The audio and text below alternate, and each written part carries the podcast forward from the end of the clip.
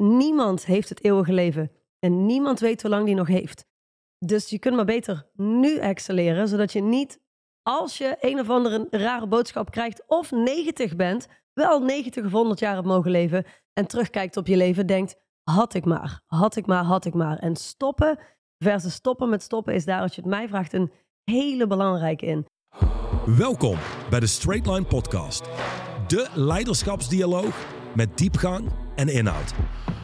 Iedere week opnieuw een eerlijk gesprek over radicaal effectief leiderschap in turbulente tijden. En over winnen in het leven. Welkom bij de Straight Line Podcast met Mandy en Johan van der Put. People of mediocre ability sometimes achieve outstanding success because they don't know when to quit. Dat is een uh, quote van George Allen. Staat in hoofdstuk 6. Stoppen versus stoppen met stoppen. Ja, dat is een goede observatie van, hoe heet die? George Allen? George Allen, een beroemde voetbalcoach. Hmm. En een fenomeen in de sportwereld. Oké. Ken je hem? Ja, nou nee, ik heb geen idee wie de beste man is. Ik heb hem ook nooit opgezocht. Uh, maar ik kan me voorstellen als jij voetbalcoach bent en zeker als je daar in Amerika op van die universities coach bent, dan zie je een hele hoop mensen komen en je ziet een hoop mensen gaan. Dan heb je de mensen, en zeker daar op college voetbal telt talent natuurlijk nog heel veel. Maar na verloop van tijd gaat het minder om talent. Dan heb je mensen die uh, hebben een hele andere werkethiek. Maar dan ook het volgende. De allergrootste talenten maken hetzelfde. De meeste zijn gestopt voordat ze überhaupt echt succesvol zijn. Um, ergens gebeurt er iets waardoor ze stoppen. En dan heb je dus mensen die een hele leven lang doorzetten en gewoon niet weten wanneer te stoppen. Ja, laten we heel eerlijk zijn. Ook al heb je middelmatige vaardigheden en je bent iemand die nooit stopt, ja, dan kun je nog steeds gigantisch veel bereiken. Dat is natuurlijk de kern van wat daar staat. Ja, absoluut. Absoluut waar. Uh, je, hoeft niet geboren te zijn met een speciaal talent om wel in de absolute top terecht te komen. Omdat het enige talent wat je werkelijk moet hebben in het leven is in ieder geval um, zeg je dat, determination. Zo gecommit zijn dat je inderdaad niet weet wanneer te stoppen of überhaupt hoe te stoppen.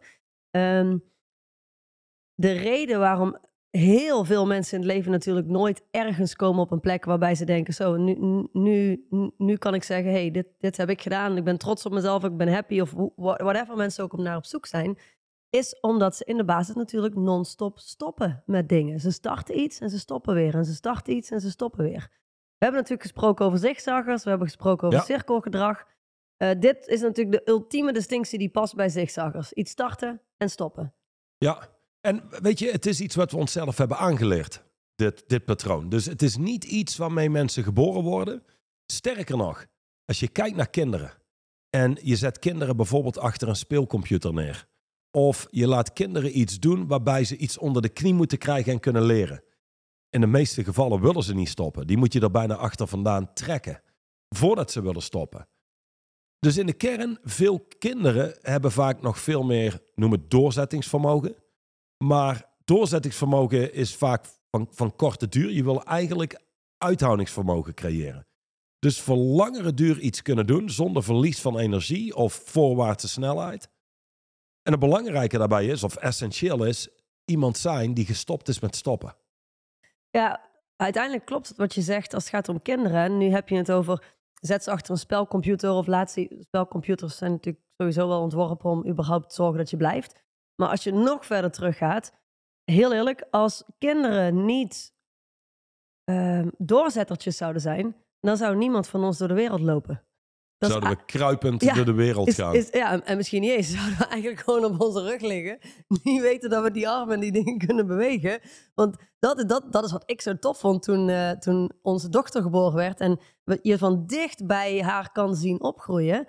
Is, ja, kinderen leren lopen. Althans, ze zetten een eerste stapje. Ze vallen en ze staan op en ze doen het nog een keer. Ze zijn heel volhardend. ja, en ze vallen en ze staan op en doen het nog een keer. Sterker nog, ja, onze dochter brak op haar 2,5 haar been. Die kon natuurlijk lopen, want als je 2,5 bent kun je lopen. Um, uh, van de heupen tot aan de enkels zes weken lang in het gips gezeten. Dus die kwam uit het gips en die kon niet meer lopen, want dat, dat, dat was helemaal weg in haar benen. Uh, maar als je zag hoe determined zij was om terug te kunnen lopen, dat is wat kinderen hebben. Kinderen die, die ehm, die leven nog in die natuurlijke ontwikkeling en groei van mensen. En ergens stopt dat. Ergens is er zo, ik start met iets, maar als ik faal of het wordt moeilijk, dan stop ik en door naar het volgende. In de kern bij weerstand. Bij weerstand gaan we stoppen. Dus iets wordt moeilijker, iets wordt lastiger, althans zo ervaren we het. Mhm. Ehm, dan stoppen we. En het wordt na verloop van tijd een gewoonte. Dus die, die cirkel of dat zigzagpatroon wordt over het algemeen korter. Dus je denk aan afvallen. Iemand start af te vallen en dan boekt in de eerste fase resultaat. Vaak stoppen we nadat we blij zijn met de eerste geboekte resultaten. Eh dat zou kunnen zijn, je stopt vanuit een soort van tevredenheid. Tevredenheid leidt over het algemeen ook tot, ja, Gezapigheid. ja, ja, je verliest snelheid. Weet je, zodra je te, echt tevreden bent. Een soort van: oké, dit is de status quo, dus dit is eigenlijk wel oké. Nou ja, ehm, dat hele tevredenheid leidt tot stoppen of weerstand. Denk aan een ondernemer die ehm, introduceert de target. Dit is wat we gaan doen dit jaar. Of ehm, stelt ze vast samen met het team. Dan vanuit daar ga je die resultaten bijhouden. Wat krijg je na een aantal weken? Dan krijg je weerstand. In de vorm van redenen en excuses. We hebben het, ja, het, is, het is nu niet gelukt, want. En veel ondernemers onder invloed van die weerstand stoppen die resultaten bij te houden, of niet bij te houden, maar het te bespreken, te corrigeren, bij te stellen. Dus in andere woorden, we stoppen intentioneel het bedrijf vooruit te bewegen. Ja, wij, wij zitten natuurlijk in onze lidmaatschap momenteel in een thema eh, influence, beïnvloeding. Hoe, hoe beïnvloed je nou mensen? En er is een groot verschil tussen beïnvloeden en manipuleren. Hè? Eh, dat is natuurlijk ook wat we uiteenzetten.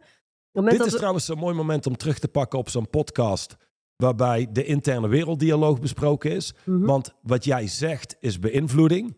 Maar degene die nu meeluistert kan iets totaal anders horen. Die, die hoort, grote kans, iets in de zin manipulatie. Manipulatie. Oh, We gaan nu iets slechts doen. Ja, precies. Ja, nou ja, goed. Niet, niet begrijpen dat we elkaar altijd beïnvloeden. Exact. Dat is natuurlijk ook de reden waarom ik dan eventjes het onderscheid tussen beïnvloeding en, en manipulatie uiteenzet. Want straight line leiders weten wat er speelt in het hoofd van anderen. Die kunnen inspelen op mogelijke of waarschijnlijke interne werelddialogen. En die, die handelen daarop. Hè? Die, die, die managen dat op voorhand al. Nou, eh, beïnvloeding, manipulatie. Manipulatie is iets anders. Bij manipulatie ben je gewoon op zoek naar jouw zin krijgen en jij moet winnen. Even heel kort door de bocht. Beïnvloeding is hoe kunnen we ehm, eh, in, in dit geval waar wij nu mee bezig zijn, de, de, de missie, het grotere spel in de organisatie krijgen. Goed levend krijgen, iedereen aan boord krijgen, waardoor iedereen wint uiteindelijk. Want het is heel simpel. Als je een team aan boord hebt van een bedrijf en je hebt een gezamenlijke missie en die missie wordt afgecheckt, dan wint iedereen. Maar in de basis is de beïnvloeding van een leider daarin heel belangrijk. Nu, hoeveel bedrijven zijn er wel niet? En waarschijnlijk hoeveel ondernemers zijn er wel niet die nu luisteren? Die een externe consultant of, of stratege of wie dan ook in hebben gehuurd. En die heeft de meest briljante missie en visie omschreven. En missiestatement en endgames en doelen en targets en plannen om van nu tot over vijf jaar te komen waar we willen komen. En vol goede moed, omdat we nog helemaal zitten in de energie van die gesprekken, gaan we dat in het bedrijf brengen. We hebben een teamsessie. En in die teamsessie mogen mensen zelf hun, eh, hoe noem je dat, een, ehm, niet hun targets bepalen, maar de manier waarop ze daar komen en wat de belangrijke kernwaarden zijn van het bedrijf. Oh ja. daar moeten we wel het team bij betrekken, hè, bij die kernwaarden van het bedrijf. Ondanks dat soms mensen komen en gaan en zo. Maar toch, hè, we moeten daar het team bij betrekken. We maken daar sessies van. Misschien wel drie maanden lang zijn we bezig met dit in ons bedrijf krijgen. En dan stoppen we te doen wat werkte. Dan stoppen we met iets voorwaarts te drijven. Hetzelfde is als we spreken over een simpel ERP-systeem. Of whatever mensen aan digitalisering of automatisering willen implementeren in hun organisatie. We hebben fantastische plannen en, en iedereen lijkt mee. En dan is de daadwerkelijke implementatie daar. En voor je het weet, heeft je team je aan boord van overstappen naar een nieuw systeem, omdat dit systeem toch ruk werkt. En zo Oh komen ja, we dat is in een hele eindeloze Ja. cirkels terecht. Hoe je professionele stoppers herkent, is met een obsessie voor een nieuwe start. Exact. Na het weekend gaan we weer echt beginnen. Nu doen we eerst nog iets heel anders, iets onwerkbaars. Na het weekend echt een frisse nieuwe start. Waarbij effectieve mensen, leiders, ehm, doorpakken. Gewoon doorzetten. Doorgaan. Er is geen frisse nieuwe start. Je zet gewoon door. Daar zit een heel groot verschil. Dus dat hele laten we op maandag beginnen en dan doen we het echt goed. En is over het algemeen taal van de stopper. Ja, exact. exact. Inderdaad, even op pauze drukken. We moeten het allemaal even echt goed uit gaan vogelen en dan starten we weer. Ja, nee, dat, dat, dat wil je dus precies niet doen.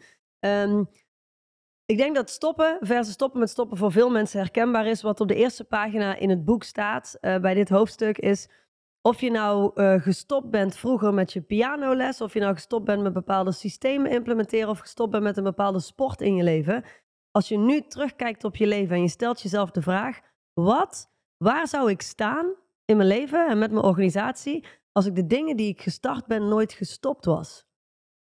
Mega interessante vraag om jezelf te stellen, vind ik. Mhm. Waar zou ik met mijn organisatie staan als de dingen die we gestart zijn, we nooit gestopt waren? Want dat is wat je veel ziet, hè? zeker in deze tijd. De spanningsboog van mensen is zo kort en resultaat moet nu. Dat is uiteindelijk wat mensen willen. Willen we gaan, eh, het simpele voorbeeld, wil je afvallen, dan, dan, dan gaan we aan de slag. En ik zou bijna willen zeggen, als je na één week niet echt serieus resultaat hebt, dan stoppen we alweer. Misschien redden we het tot twee weken, maar daarna stoppen we. We leven in een, in een, tijd, een tijdgeest waarin het allemaal nu, nu, nu is. Als ik nu druk op de boodschappen-app en Picnic, dan moet ik over 10 minuten mijn avocado thuis afgeleverd hebben.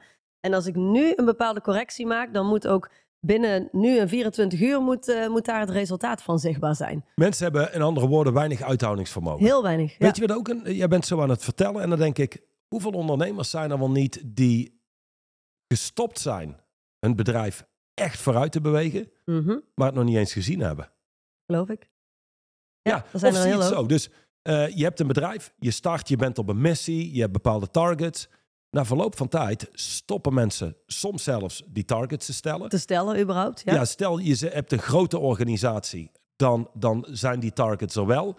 Alleen bij het opstellen daarvan komen we al vanuit de positie waarin misschien de meeste juice al verdwenen is, de meeste kracht. Dus dan heeft het al invloed op je target. Maar daarom heb je ook, jij vertelde dat laatst in een lidmaatschap, en hier kun je aan zien dus hoe, hoe mensen mentaal stoppen. 60% op dit moment van alle mensen in Nederland eh, In, in de westerse wereld. ja, als ze kijken naar hun baan, Ja. ervaart geen Die, voldoening, die ervaren hun baan als een bullshit job. In andere woorden, die, Het doet er niet toe. ja, in, in andere woorden, het doet er niet toe. Zij doen er niet toe binnen de organisatie. Dat is in het verlengde daarvan. Ja. Ehm, dan heb je dat, da- daar had jij het over in een van de podcasts, dat silent quitting. Mhm. Ja. dat eh, twee, twee podcasts geleden. Iemand heeft op YouTube inderdaad hashtag silent quitting toegevoegd. Waarvoor heel veel dank. Eh, inderdaad, ja. Dat is, eh, dat is heel grappig. Mensen stoppen tegenwoordig en een soort van, terwijl ze doorgaan in ieder geval met het ontvangen van hun paycheck. Eerlijk, er kan een, in een organisatie kan iemand zich, als een organisatie groot is, altijd wel verstoppen. Maar in de kern, als jij mensen hebt die zeg maar, onder de oppervlakte dus aan het stoppen zijn, maar nog wel werken, dat kan ook alleen maar in een organisatie waarbij de leider gestopt is echt te leiden. Ja. Dus voor een leider die luistert, die kan denken, ja, nou ja, ik stop eigenlijk nooit, want ik heb dit bedrijf al 14 jaar. Is het werkelijk waar dat je nooit meer gestopt bent die missie vooruit te drijven? Of bestaat je bedrijf nog, maar ben je wel gestopt met echt leiden? Alles naar een volgend level tillen, zoals je ooit gestart bent. Ja, en welke projecten ben je allemaal gestart in de afgelopen jaren en vervolgens gestopt? Ja. Terwijl als je één van die projecten gestart was en je was daarop gefocust gebleven en je was dat voorwaarts blijven drijven, waar had dat dan nu gestaan? Waar had er- dat staat ook in het boek, hè? Eh, kan ik het zo snel vinden? Ehm, nee, ik, ik durf zo niet te zeggen welke, welke maar sowieso alinea. wat je leest is, het, het stoppen is een patroon. Exact. En hoe vaker je het patroon draait, hoe makkelijker je stopt. Ja. Hoeveel mensen eh, ken je wel niet eh, die iets één keer doen, twee keer, willen daar eigenlijk wel mee aan de slag. Of het nou yoga is, meditatie, eh, noem maar op. Twee keer, we ervaren het weerstand, er komt iets tussendoor en we zijn al gestopt. Ik denk dat het ook heel, heel zichtbaar is. Jij zei het net. ehm, vind ik wel een hele goeie. Als je nu luistert of kijkt en je denkt, hmm, hmm, waar zit dat in mijn leven? Ehm, wat mensen ook heel erg doen, is perfect willen starten. En daaraan kun je vaak zien, oeh, dat, dat, dat, gaat waarschijnlijk niet, geen lange levensduur hebben.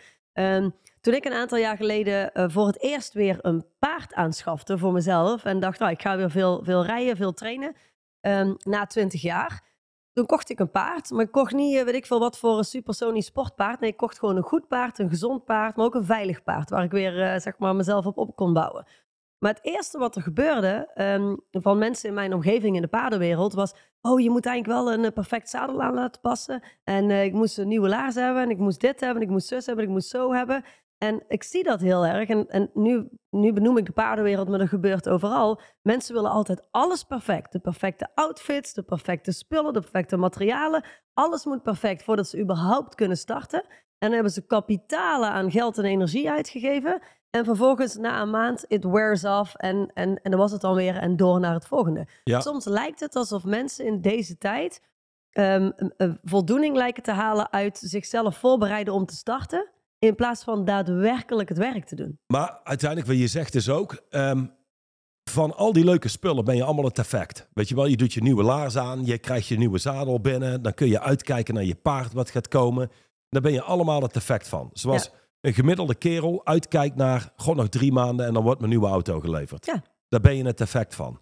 Maar een krachtige wereld bouw je op wat je veroorzaakt. Exact. Dat is het er geen, tegenovergestelde. ja, wat jij zegt is, je wordt er geen goede ruiter van. Van die mooie laarzen en de mooie zadel. Nee, Nee, Nee, absoluut niet. Dus uiteindelijk iets blijvend veroorzaken, opnieuw en opnieuw en opnieuw, vereist uithoudingsvermogen. Dus doorzetten, vergelijk het met sporten, want daar kunnen mensen makkelijk aan relateren.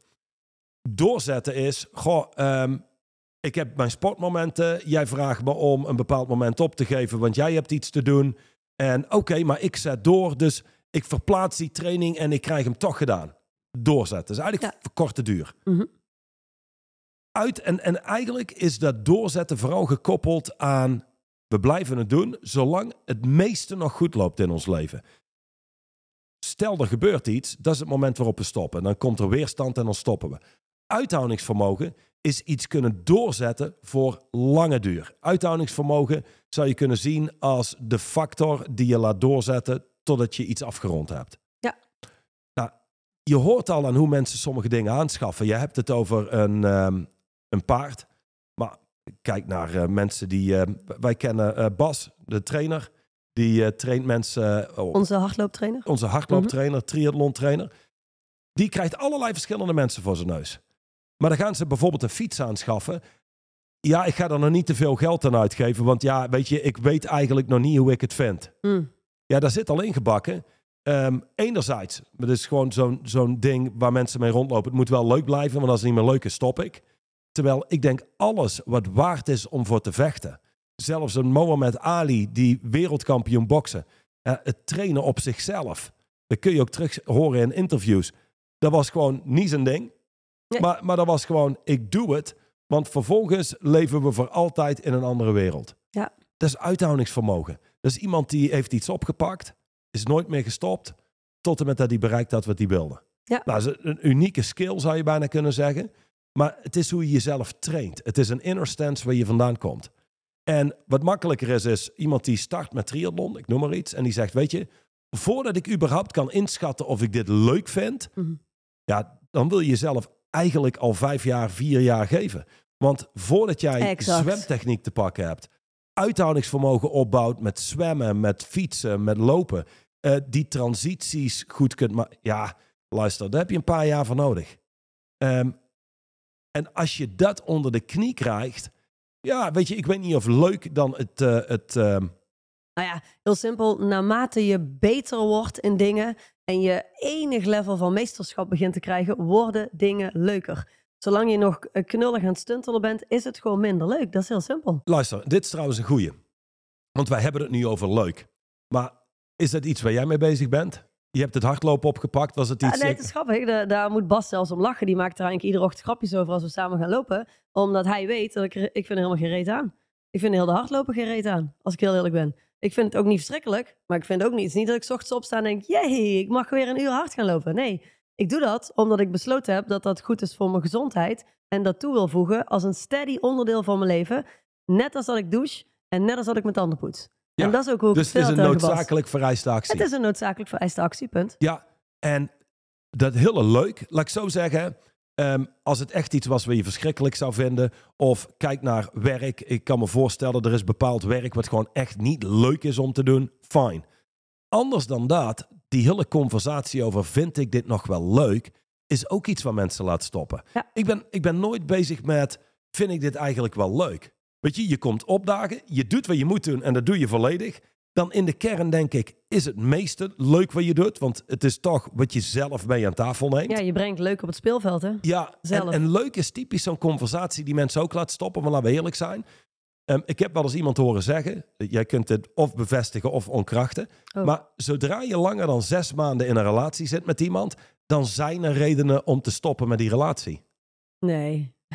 ja, absoluut. Absoluut. Ja, nou, ik heb geen idee of, dit, of die termijn op zes maanden dit was ligt, eigenlijk een test, want ik heb er dus helemaal niet. Nee, maar dat jij, jij dus duidelijk wel. Nee, maar, maar, maar dat is waar. Dus je, hebt altijd redenen om met iets te stoppen. Ehm, en, en dat is ook leuk, is zo'n zo'n ding, vind ik het nog wel leuk. Ook passie. Is dit nog wel mijn passie? Er zijn typisch stoppers die daarover spreken. Want, wanneer je gaat spreken, Oeh. als je passie opzoekt in het woordenboek, in het Engels, dan komt het. Komt het neer op een oncontroleerbare emotie. Als jij iets. Oeh. Ja, en, en, dat- en dat klopt, weet je wel. Het is een oncontroleerbare Nee, maar het is emotie. wel, eh, de, de reden waarom ik zeg oeh, is omdat veel mensen die willen hun leven baseren op dus een oncontroleerbare emotie. Ja, ja, dus ja, dat zie je dus ook. Dan slinger je dus ook van links naar rechts door het Ja. leven. Er is weinig stabiliteit. Dus ehm, ja, dat hele stoppen met stoppen gaat vele malen dieper dan gewoon... oh, oké, dus ik geef nooit meer op. Ehm, in de kern klopt dat. Mhm. Maar wat in de weg zit voor mensen, wat ze laten stoppen... wat ze iedere keer opnieuw die stopknop in laten drukken... leeft in conversaties. In de conversaties die ze hebben met zichzelf. Zoals, vind ik het nog leuk? Is dit nog mijn passie? Waarom doe ik dit eigenlijk nog? Of, goh, hey, ehm, ik kom eigenlijk niet vooruit. Weet je, dit gaat me eigenlijk nooit lukken. En, en dat zijn conversaties. Boom, en we stoppen. Ja, exact. Op het moment En- dat het moeilijk wordt en we, en we weerstand krijgen, wat denk ik ook belangrijk is, is dat het ehm, vaak ook al begint nog voordat mensen starten. En wat ik daarmee bedoel is, ehm, als mensen niet, mensen hebben een bepaald doel, ze hebben iets wat ze willen bereiken, maar ze, ze roepen dat gewoon, zeg maar, een soort van ze roepen dat gewoon, zonder daar goed doordacht naar gekeken te hebben. Wat houdt het eigenlijk in? Welke acties zijn er voor nodig? Hoeveel tijd moet ik daaraan besteden? Ben ik bereid en in staat om de, al die acties en die tijd daar ook aan te besteden, ja of nee? Weet je, heel eerlijk, op het moment dat je ergens voor gaat, kun je maar beter... Je kunt misschien niet tot in detail weten waar je voor gaat, maar je kunt maar wel beter weten eh, wat het inhoudt. Welke Ja. acties er voor nodig zijn. Welke tijd eraan besteed moet worden. Ja, ja zo'n zo'n ehm, lijst die staat in het boek, in het hoofdstuk. Dus het eerste is, Ja. weet je wel, je, be- je bepaalt... Een, een effectief stappenplan om mijn cliënten op weg te helpen naar het bereiken van hun doel. Ja, en het stappenplan is super simpel. Eh, en, en gelukkig, want er zit een, in simpel zit een hoop kracht. Ja. Maar het begint natuurlijk met bepalen, weet je, wat is het doel? Wat is het wat we gaan doen? Vervolgens wil je in kaart gaan brengen wat je daarvoor moet gaan doen. Dat is het tweede. En dan, en dit is wat mij, weinig mensen doen, dat is mijn observatie, is zichzelf afvragen, hey, nu ik dit zo zie, Hmm. ben ik überhaupt bereid om te doen wat nodig is om dit te krijgen? En er bestaat een uitspraak in straight line coaching. Het is ongezond om een spel te spelen waarbij je niet bereid bent om te doen wat nodig is om het spel te winnen. Ja. Alsof je rugby gaat spelen, maar je wil niet getackled worden. Ja, ik ga zwemmen, maar ik wil niet nat worden. Maar voor de verdere rest ben ik volledig in. Dan ga je nooit komen bij je doel. Daar zit dus ook heel veel frustratie. Want frustratie komt nooit vanuit dit. Stel, ehm je wil s- sneller hardlopen. Hetgene wat je niet frustreert, is, is dat je nog geen drie minuten per kilometer loopt. Nee, dat frustreert me inderdaad niet. dat zou echt heel snel zijn. Ja, ja dat, één, het is supersnel. B- bijna onmogelijk. Een soort van, weet je, mensen frustreert het ook nooit dat ze geen uren adem in kunnen houden of 10 kilo kunnen afvallen in een week. Nee. Wat mensen wel frustreert is, stel sinds de start dat jij begonnen bent met Bas, had je toe kunnen werken naar ik loop steady 5 minuten per kilometer, Mhm. maar je loopt er nog zes. Hm. Omdat Want je hebt het werk niet gedaan. ja, omdat je het werk niet gedaan hebt. Ja, dat Dus- is frustrerend. Ja, Absoluut. frustratie komt met name voort uit weten dat je iets had kunnen doen, maar je hebt het gewoon niet gedaan. Ja. Nou, dat kun je voorkomen door op voorhand te gaan zitten en jezelf eerlijk de vraag te stellen en te confronteren met, nu ik dit zo overzie, ben ik bereid om dat te doen? En als het antwoord dan ja is, dan wil je een inner stance creëren van iemand die doorzet. Iemand die simpelweg stopt met stoppen. En dan zie je dus het volgende. Als jij Olympisch kampioen wil worden in iets, is er één in de vier jaar op één specifieke tak van sport. Als je kijkt naar ondernemen en het zou gaan over het bouwen van een onderneming waarbij je nummer één heel goed voor jezelf kunt zorgen, de mensen in je organisatie, je kunt zorgen voor je gezin, voor je omgeving. Uh, nou, weet je, je bouwt een leven voor jezelf wat het toe doet. Daarbij een leven bouwt waarbij je ook nog terug kunt geven aan je Mhm. omgeving. Mhm. Ja, daar heb je geen bijzonder hoog IQ voor nodig. Je hebt geen uitzonderlijke skills nodig. Nee, dat is wat eh, onze vriend eh, George Allen natuurlijk zegt. Ja, People of mediocre ability sometimes achieve outstanding success because they don't know when to quit. ja en it. outstanding succes in, in business zou zijn, je bent in staat geweest vanuit niks echt, ja, laat zeggen, een bedrijf te bouwen wat, eh, wat een paar honderd miljoen per jaar genereert. Ja, dat is voor jou outstanding succes. Dat is waar. Dus, dat is trouwens waar.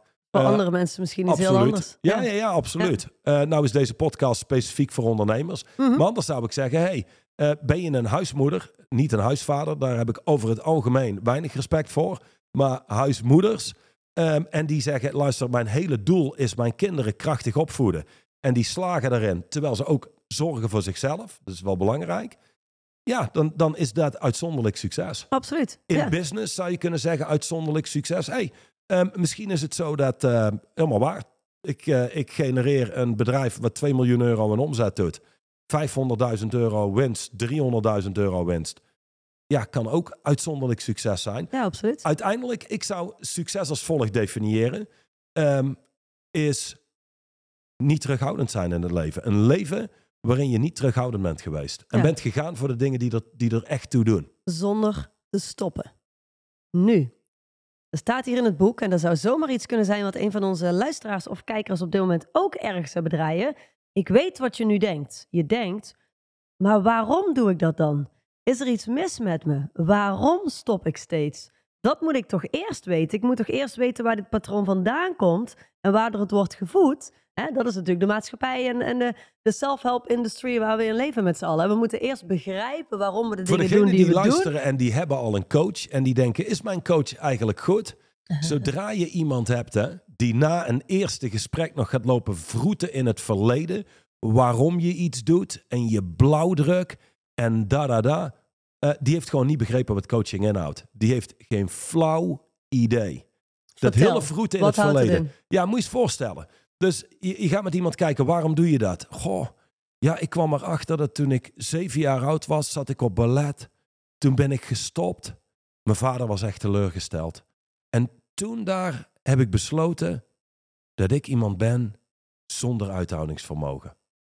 En vervolgens was ik 12 en toen was ik 24 en nu ben ik eh, 48 en, en nu doe ik het nog steeds. Ja, wat mensen niet beseffen is dat het brein dus toch wel komt met een verhaal. Het, Ja. het, gaat, het gaat sowieso iets vinden, CQ, creëren in je verleden, waardoor je vandaag de dag bent wie je bent. Ja, waarom je bent geworden wie je bent. De bottom line is, je doet het omdat je het doet. Precies. Ja, en zodra je daar vertrekt, er is niks wat je hoeft op te lossen in het verleden om vandaag simpelweg te stoppen met stoppen. En voor degenen die denken, is dat zo? Ehm, Ja, He- dat is heb, zo. heb iemand die al jarenlang worstelt met afvallen, omdat die steeds stopt. Als die 10 miljoen euro krijgt, als die eindelijk die 20 kilo kwijt is, ik wed dat het de meeste zou lukken. Waarom? Omdat ze shi- simpelweg shiften naar iemand die stopt met stoppen. In andere woorden, ze zetten gewoon door.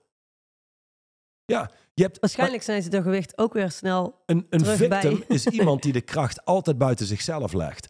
Dus hoe mensen spreken is, ja, ik kan er eigenlijk niks aan doen. Ehm, want in het verleden, luister, het verleden heeft niks te maken met, we leven nu. En het verleden heeft te maken met hoe je hier nu terechtkomt. Maar wie je nu bent, bepaalt wat je nu doet. En dat bepaalt je toekomst. Dus dat is één zo'n ding. En dit, dit was ook toen ik het boek voor het eerst las, dat ik dacht, man, dit klinkt zoveel logischer en natuurlijker dan gaan lopen vroeten in het verleden om te begrijpen. En dat geeft wat rust aan mensen. Een soort van Exact. zo'n aha-moment. Aha, daarom doe ik het. Maar iets weten waarom je het doet, heeft niks te maken met jij die het stopt. Weet je, en je zou kunnen zeggen, victims klinkt wat hard. Ehm, maar het zijn mensen die vaak niet vooruitkomen. Ja, die zijn vaak tevreden met inzichten. Ah ja, ja, nu zie ik waarom ik stop. Daar komt het vandaan. En owners, mensen die een leven bouwen wat ertoe doet, die zien, oké, luister, hoe ik hier terecht ben gekomen is één ding. Ik ben gaan zien dat ik iemand ben die stopt. Nu ik het zie, wat doe ik eraan? Ik creëer mezelf als iemand die simpelweg die stopknop niet meer induwt. Punt. Ja, ik kan, er niet veel aan toevoegen. Ja. Dat, is, dat is hoe simpel het is. Ehm, ik heb nog wel eh, iemand die een fantastisch voorbeeld is. In dit boek staan een aantal eh, mensen die een fantastisch voorbeeld zijn van, van mensen die nooit stopten. Eh, maar zo hebben wij natuurlijk iemand in onze ehm, omgeving gehad. Zij is ondertussen niet meer bij ons. Oh, nu komt er, dat is grappig, nu komt er een keer een tweede naam in. Want ik wilde spreken over Bibian Mentel. Wij hebben Bibian natuurlijk dicht bij ons gehad. We hebben documentaire over haar gemaakt. We hebben haar en Edwin van dichtbij mee mogen maken. Eh, voor iedereen die Bibian Mentel niet kent en die nu luistert en kijkt, ja, eh, zoek haar even op. Want ze is, gewoon, zij is echt een ongelooflijk voorbeeld van iemand die gewoon niet stopt. Gewoon, die is pas gestopt toen ze overleed. Is ook een voorbeeld van iemand die geleefd heeft en niet terughoudend is geweest. Nee, Gewoon een succes. Ik zou dat noemen echt een succesvol leven. Heeft daarmee heel veel mensen geraakt. En hetgene wat mij het meeste bijstaat is dat ik. ehm, wij, wij hebben die documentaire toen over haar gemaakt. Dan krijg je van tevoren mee van hoe heeft haar leven eruit gezien. mhm. Iedere keer, want zij kreeg kanker. Ehm, kon niet meer gewoon eh, eh, snowboarden. Kon Mhm. niet meer gewoon doen wat ze deed. Vervolgens een ehm, prothese. Terug op het snowboard. Dus is iemand die dus niet stopte, daar meteen mee doorging. snowboarden op de Paralympics gekregen, hè? want dat stond er nog niet Oh ja, op. ook, ook nee, nog ja, zo. Ja, was- ja, dame op een, eh, op, op een absolute missie. Precies. Vanuit daar. Misschien en- moeten we zorgen dat de documentaire terug op YouTube komt. Ik ga ervoor zorgen. Voor iedereen die hier nu luistert, ik ga zorgen dat de documentaire terug ja, op YouTube ja, dat is een hele goede documentaire. En, en vervolgens ga je kijken. Eh, toen wij de documentaire maakten, had, kwam zij uit een operatie. En wat doet na zijn operatie? Meteen herstellen. Om meteen weer terug op de snowboard te kunnen staan. Nou, dat is ongelooflijk. Er is niemand die ik ken in mijn omgeving.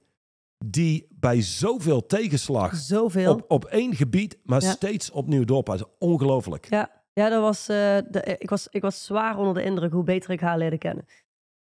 Terwijl ik wil gaan vertellen over Bibian, komt er iemand anders in mij op. En ehm, misschien kwam ze ook al in jou op. Maar ik denk dat er wel een mooi verhaal is wat jij kan delen. Want het is gewoon een heel mooi verhaal van iemand. Want Bibian is, is meteen zo'n soort van superheld geworden. Ja, maar wat zij kan, hoe zij dat heeft gedaan, dat kunnen wij eigenlijk allemaal niet. Wij hebben iemand nog veel dichter bij ons gehad. Eh, en haar naam is Ingvild, jouw Hmm. zus. Die eh, in, de, in de laatste twee jaar van haar leven natuurlijk een ongelooflijk toonbeeld is geweest van iemand die niet stopt. Ja. Ja, ehm, zij is eh, iets meer dan twee jaar ziek geweest. Hè? Ja. Ehm, nou was het altijd wel iemand op een missie. Dus altijd wel gedreven. Ja.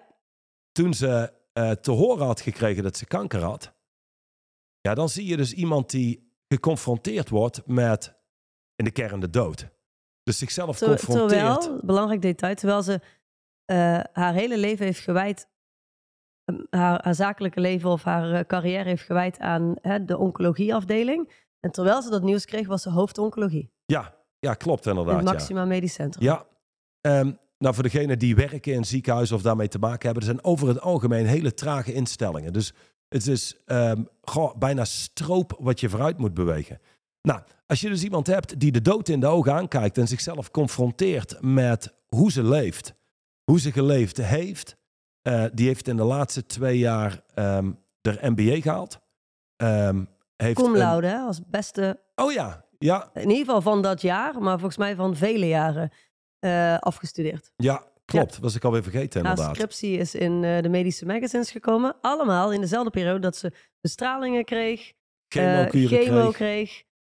Ook twee kinderen en een man had Ja. die nog onderdeel waren van haar leven. Ja, Ehm, wat, ik, wat ik daar, waarom dat voorbeeld in me opkomt. Ik bedoel, Ingvild is absoluut een toonbeeld van iemand die ook gewoon niet stopte tot het moment dat, dat het moment daar was om gewoon te stoppen met. Ja, weet je, op een gegeven moment was het klaar. Ehm, wat ik daar heel mooi aan vind, want toen Ingvild uiteindelijk te horen kreeg na twee jaar van het is uitgezaaid en het zit in je hoofd. Nou, zij wist natuurlijk wat dat betekende. Zij wist wat voor fase ze dan in zou gaan. mhm. In de, in de versie die zij had. eh, ik, ik ben daar niet zo goed in, al die termen. Maar ehm, waarop zij besloot, maar dit ga ik mijn kinderen en mijn man niet aandoen. En mijn familie ook niet, maar zeker mijn kinderen niet. Ik wil niet dat mijn kinderen me blijven herinneren vanaf het moment dat het nu zo hard bergafwaarts gaat. Dus zij heeft besloten om euthanasie te plegen. Ehm, Veertien dagen lang is zij nog in leven geweest. En veertien dagen lang nog in ons bijzijn. Zoals jij en ik allebei terugkijken op die periode is oprecht. Ja, ik, ik denk, goh, ja. Het, correcte om te zeggen is dat de meest bijzondere periode is de periode dat je kind net geboren was. Hè? Dat is het correcte om Mhm. te zeggen. Maar als ik heel eerlijk ben, denk ik dat de periode met Ingvild daar nog net boven staat. Mhm. Dus bij jou waarschijnlijk helemaal. Wat ik zo ongelooflijk mooi vind aan dat verhaal van Ingvild en wat ik echt van haar geleerd heb, is de allerlaatste dag dat wij haar zagen, eh, dat ik met haar sprak en dat ze tegen me zei, Mandy, het is oké, want ik ben precies geworden wie ik Mm. altijd heb willen zijn. Zij zei niet, ik heb precies bereikt wat ik altijd heb willen bereiken. Ze zei, ik ben precies geworden wie ik altijd heb willen zijn. En toen dacht ik, ja, maar, en dat is volgens mij de kern van het leven. Dat is volgens mij waar het om draait. En hoe heeft ze dat voor elkaar gekregen? Door in die laatste twee jaar niet te stoppen. Goh, Door niet altijd door te zijn. zetten. Ja. Ja, ja. En eh, ik, ik denk, en, en dat zal Bibian ook geda- gedacht hebben. Die zal ook gedacht, ik ben precies geworden wie ik altijd heb willen zijn. Het, weet je, ik, ehm, je kunt al, je, in de kern kun je altijd de chef maken van, van owner naar victim en, En terug. andersom. Bibian Mentel en, en mijn zus Ingvild hebben beide hetzelfde gedaan, denk ik. Mhm. Luister, dit is mijn leven. Ik heb geen idee hoe lang ik heb. Dus die zijn geshift of gebleven, gebleven naar, bij ownership. Ehm, ja, die hebben voluit geleefd. En, en daar kan ik één ding over zeggen. Ehm, ehm, en sommige mensen kunnen hier aan relateren. Ik denk het ergste wat kan gebeuren is je kind verliezen. Ehm eh, überhaupt iemand zo, zo jong van dichtbij. Maar het rare was dat, ehm, ondanks dat iedereen verdrietig is eh, geweest of is, ehm, eh, al die emoties die er zijn, wat overheerste was kracht. Ja. Dat was, dat was echt wat, wat me ehm, bijbleef. Het Bij beste wat je kunt doen voor je omgeving is een krachtig leven leiden en krachtig sterven. Ja. Maar dat geeft de rest zoveel kracht. Het was ehm, ergens een, een pijnlijke ervaring hè, voor iedereen. Tuurlijk. En een ervaring die heel veel kracht geeft. Dus een leven waarin je niet stopt, wat in haar geval gerelateerd heeft tot een soort eindsprint, waarin Mhm. ze twee aparte afdelingen heeft voor elkaar gekregen in een Maxima Medisch Ja, Centrum. klopt. Eén voor schildklierkanker en één voor borstkanker. Ja. Ehm, ja. Ja, krachtig voorbeeld. Ja, absoluut. Eh, dus die, die, die kwam net in me op. Ik denk, eh, weet je, heel eerlijk, uiteindelijk is de, de, de, de quote van Straight Line Leadership is thrive now, regret nothing later. Eh Ingvild had niet verwacht dat ze zo vroeg het leven zou verlaten. Bibian had het wellicht iets meer verwacht. Had misschien niet verwacht dat ze zo lang nog zou blijven. Maar toen ze jonger was, had ze ook niet verwacht dat ze zo vroeg het leven al zou Nee. verlaten. En zonder zaken zwaar of ingewikkeld te maken, is dat iets wat we maar beter heel goed kunnen beseffen. Niemand heeft het eeuwige leven en niemand weet hoe lang die nog heeft.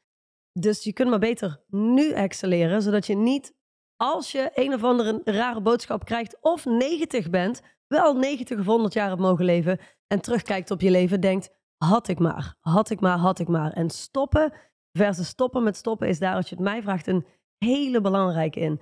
Mensen denken dat daar iets achter zit. Dat, hè, de, de- de- het boek sluit af met de gewoonte van stoppen wordt vaak ten onrechte gezien als een gebrek aan wilskracht, moed of gedrevenheid. Hmm. Maar dat is onzin. Het is simpelweg een gewoonte. En zoals alle gewoonten kun je ook deze vervangen door een nieuwe gewoonte. Het enige dat je hoeft te doen is je inner stance shiften. Je kunt de inner stance hebben van een wegloper, zoals veel mensen in een situatie als Bibian of Ingvild, of de inner stance van een doorzetter. Aan jou de keuze en het is nooit te laat om te kiezen. Perfecte afsluiter. Tot volgende week.